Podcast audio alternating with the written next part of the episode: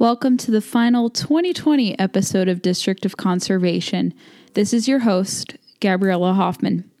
I'm going to use the next few minutes to go through some of the best ofs of 2020, give a little statistics behind the growth we've had, and preview a little bit of what I'm going to bring you guys after the new year, what you can expect in terms of interviews, topic discussions, how we'll refocus the aim of the podcast.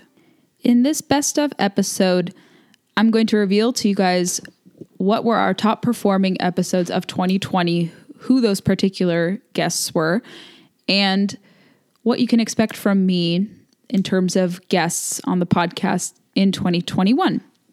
I'm going to read for you without necessarily revealing the numbers, the individual statistics themselves, who were our top guests, but there is, are several common threads among the guests that dominated our listenership this year.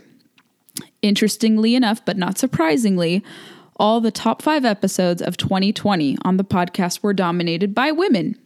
This is really awesome. And largely millennial women or women under 50, which is phenomenal, and women of very different backgrounds, racially, socioeconomically, geographically, things of that sort. So we have domination by women, which is super cool. This podcast appeals to everyone, men, women, but I try to also be a voice for women too when I can, for women in the outdoors. And here is a read off going off of some statistics I have as to what were our top episodes.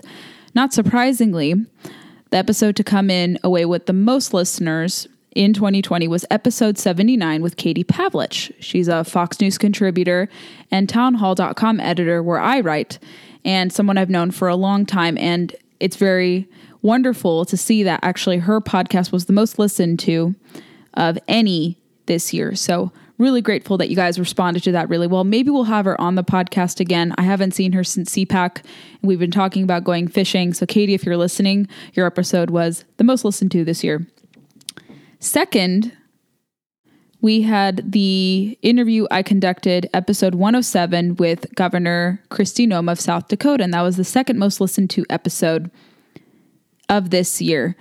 And that just kind of exploded on YouTube. You guys may have seen me post about the YouTube version that has over 45,000 views, close to 46,000 views now. But the podcast and the YouTube version and my town hall articles were received really well. And not surprisingly, my episode with her came away at the number two spot in terms of most listeners. I think you're going to see more of Governor Noem. A lot of people speculate she's going to run for president. I didn't want to ask her about that when I was in South Dakota at the Buffalo Roundup.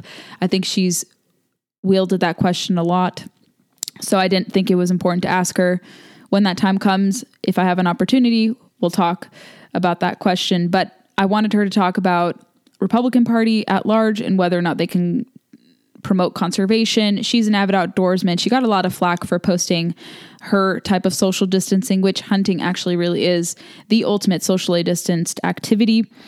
And yeah, that was our second most interesting episode, second most listened to episode. She was super nice, such a gem, and her staff is incredible. I can't speak highly enough of them. I've spoken to several after the fact, and they're really grateful that she was able to speak to me on a multitude of issues, especially in the conservation space. So maybe we'll have Governor Noem come on again. Actually, this is not a person or individual, but our third most listened to interview or our third most listened to episode was the comparison I did between President elect Joe Biden and outgoing President Donald Trump on who is better for conservation and the environment. And actually, that got a lot of reception and helped us trend on the Apple podcast too. So if you want to listen to that and my assessment between the two's records or past statements or past achievements, especially with respect to Second Amendment issues, hunting, shooting sports, the like, you can go back and listen to that. The fourth most listened to episode, back again, is another female guest, Samantha Pedder of the Council to Advance Hunting and Shooting Sports. And that was really well received by people about how the council is working with recruitment, retention, reactivation efforts, how this year has actually brought about kind of this newfound resurgence of hunting participation, a lot of new people coming into hunting. So we had a blast talking about that, what to look forward to, how they plan to retain people, how the hunting industry at large plans to retain people as well. So Samantha was a great guest, and I was super grateful for her to come on. She's a repository of information and really knows her stuff. And I, I defer people to the Council to Advance Hunting and Shooting Sports if they want to learn more about R3, how to get involved, how to go shooting, if they need portals and different avenues. That's a great first place to start. And the fifth most listened to episode was with Girl of 10,000 Lakes blogger Jenny Anderson, who just published a new children's book on ice fishing. Jenny was super interesting to speak with. We collaborate together with WSI Sports. She blogs a lot about going outdoors in the Great Lakes region. She's a new mom, she has a second child on the way and she's a really interesting follow. And we had a great, well rounded conversation about what's trending in the outdoors, how to get more people interested in the subject, how to get more people interested in these activities, and much more. If you weren't able to listen to these past episodes at the conclusion of this episode, you can go to the show notes and click through those five links. I'll link it in the show notes for you to catch up and listen if you missed these episodes. And you can let me know what you think and see why those were the most listened to episodes of the podcast this year. As for 2021, what you can expect from me here on the podcast. It's not going to really be a departure from what I've largely focused on here in terms of the slew of guests we've brought on, the topics we've discussed. Now we have to move kind of on to the attack mode when it comes to public policy from the federal level because we have an administration that isn't necessarily friendly to sportsmen and women.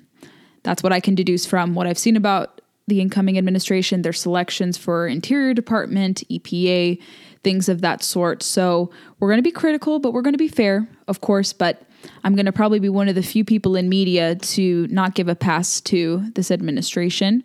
I think it's important that people know where they stand, what actions they take that could disproportionately affect sportsmen and women in the negative, which I anticipate a lot of, unfortunately. We're going to be having a lot of industry insiders on the podcast across fishing, hunting, and shooting sports, people in small business, the private sector, public sector, including politicians, lawmakers from the federal to state level, and everything in between. I will try to speak to maybe some wildlife conservation officers. We'll talk to nonprofit organizers, people who run phenomenal causes, industry insiders, and others who I think would be valuable to the discussion here on the podcast. And if you have any suggestions on who you'd like to see, let me know. Chime in and tell me who you'd like to see on the podcast. Thank you guys for listening to District of Conservation all throughout 2020. The podcast has experienced tremendous growth, unlike any other. I cannot thank you enough. I'm grateful to CFACT, who's been a sponsor for the last few months and really has put support behind me in this project to really just have it amplified and brought to more audiences. And I think that partnership is going to continue very well into the new year and beyond. I've collaborated with them in the past, and it's really nice to have this partnership solidified and to be given creative freedom in this arena and have their backing. I'm grateful to all of you for listening, new and returning listeners alike. Share the good word with your friends if you think they would be interested in checking out the podcast. Find us on Facebook, Instagram, and Twitter to never miss a beat nor a guest announcement. And make sure to leave those Apple reviews. Again, I want to thank Lulu Durant and also Melissa for their past reviews. And if you have any reviews, I will definitely give you guys shout outs too in the future. I like to give attribution to those type of nice little gestures that our listeners do. Have a great rest of 2020. Have a great new year, and I will see you guys on the flip side in 2021 on Monday.